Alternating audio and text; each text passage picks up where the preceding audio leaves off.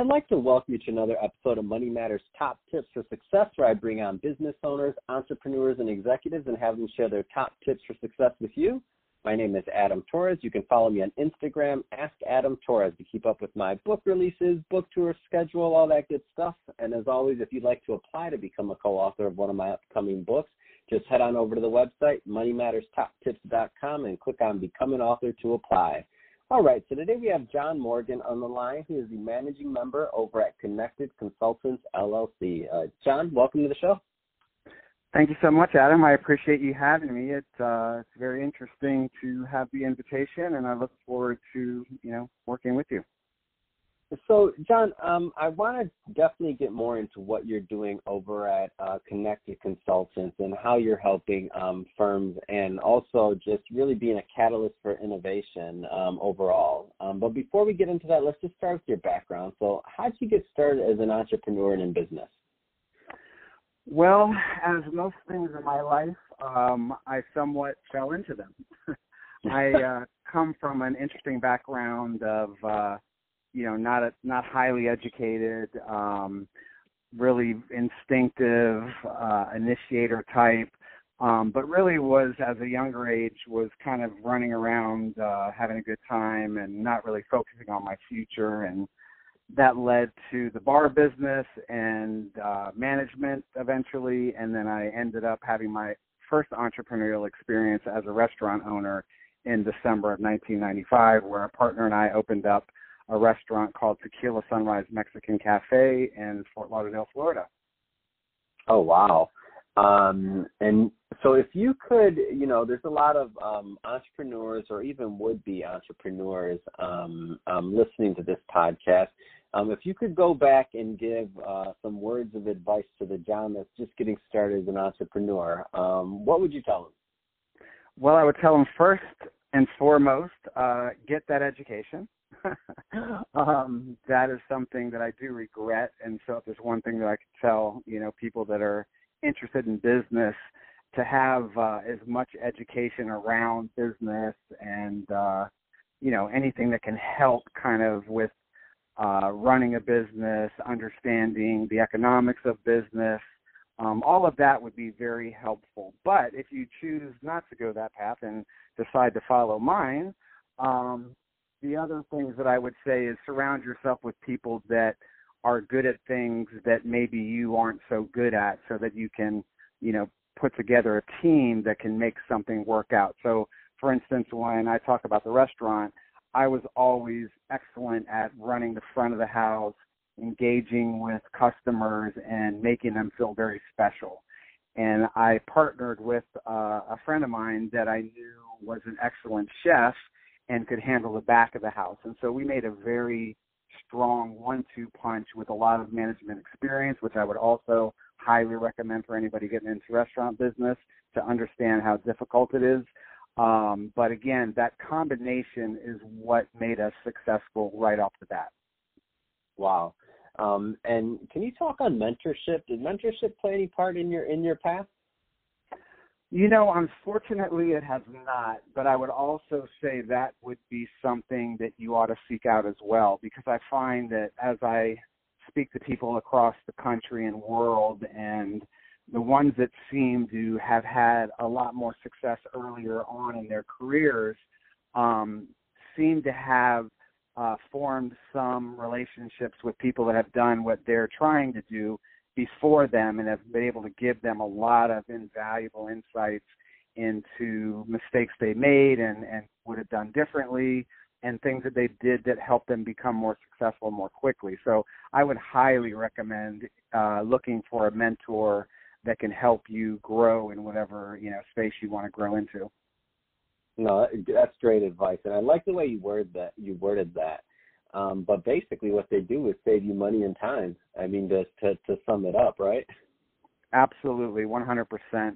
Um, and also somebody to turn to when things get difficult, which they will, without a doubt. Something's going to go wrong. It always does, and that's part of being an entrepreneur is to be able to, you know, adjust and uh, and if you can have somebody to turn to talk about those uh, obstacles and you know maybe how to get around them can really like you said, save you a lot of time, money, and effort. That's awesome. Um, let's uh, switch it up a bit, John. I want to talk more about what you're doing as managing member over at Connected Consultants. Um, so, what kind of clients are you helping, and what are you helping them with?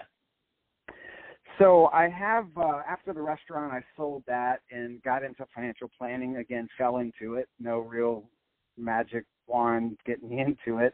Um, I did that for 17 years, and I had a lot of the uh, obstacles that advisors out there are suffering from, whether it be you know who and how to affiliate with what type of firm, um, how to get in front of more prospects, um, you know how to differentiate yourself from the crowd because it's a very crowded space and getting more crowded by the day.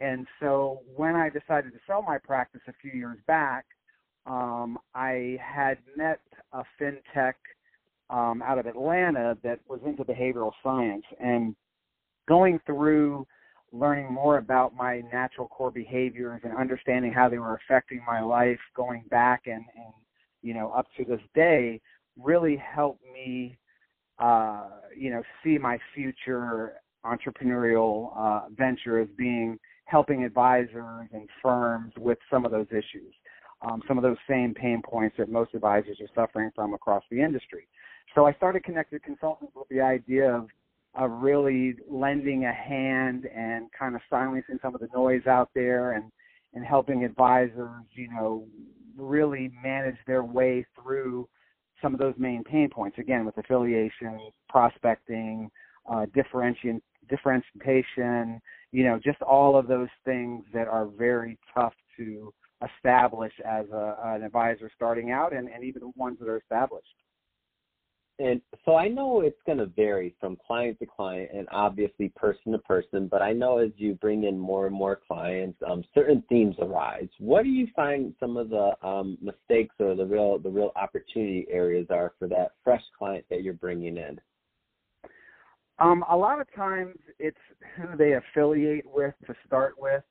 Um, mm-hmm. You know, I remember back when I was uh, looking for opportunities to join firms, I got caught up in the idea of running my own business as an independent uh, advisor at a broker dealer. And I would say that that is one of the mistakes that advisors make. They think that freedom and, and being able to choose whatever you want and, and to run this business is this fabulous idea when the reality is is that most don't really know what they're getting into. And so I think that one of the things I can help tremendously with is get them to look at opportunities where they can literally plug and play into an already established infrastructure of technology, of marketing, of back office support, of all of those things that you really need uh, to be truly, truly successful and grow, you know, to that billion dollar plus business. So I would think that that would be one of the bigger problems, and then some of the other ones are around understanding your clients on a different level, you know, through behavioral science insights that are provided through one of the firms I work with. And then I also do a little work with compliance, uh, working with a fintech out of Canada that is helping uh, change compliance direction from being a proactive, or I'm sorry, a reactive standpoint to proactive through conduct risk. So a lot of it is really interesting and around behavior. That's great. Um, and what and and so just to make sure that I understand properly, um, so you were you also act as not an intermediary because that means something different in wealth management, but you act as a conduit, if you will, um, between advisors and potential um, and potential firms or models. Is that accurate? Um, that would be one of the avenues. So that would be mm-hmm. on the affiliation side. I can really help them kind of cut through a lot of Got it many options out there which really aren't going to support them fully in that mm-hmm. entrepreneurial spirit. I really believe that uh, you need to find somebody that spent the money, has the capabilities in place for you to plug into so that you can focus on what you're good at, which is helping clients and, you know, get out there and, and meet new people and, and grow. I love it. Um, no, great, great. I just wanted to clarify. Um, no, that's wonderful. Um, so if somebody's listening to this and they want more information on Connected Consultants, um, what's the best route for them to get more information or to connect with you? Well, they can always connect with me on LinkedIn, obviously, and they can also visit my website at connectedconsultantsllc.com, and they can always uh, reach me at the office at nine five four six six one four five seven two. Oh, that's great. Well, hey, John, uh, really appreciate you coming on the show today and uh, sharing your tips. Um, to the audience, as always, thank you for uh, tuning in. Don't forget to uh, subscribe to the podcast, uh, leave me a review, do all those great things we do to support our podcasters. I really appreciate it. And, uh, John, thanks again for coming on the show.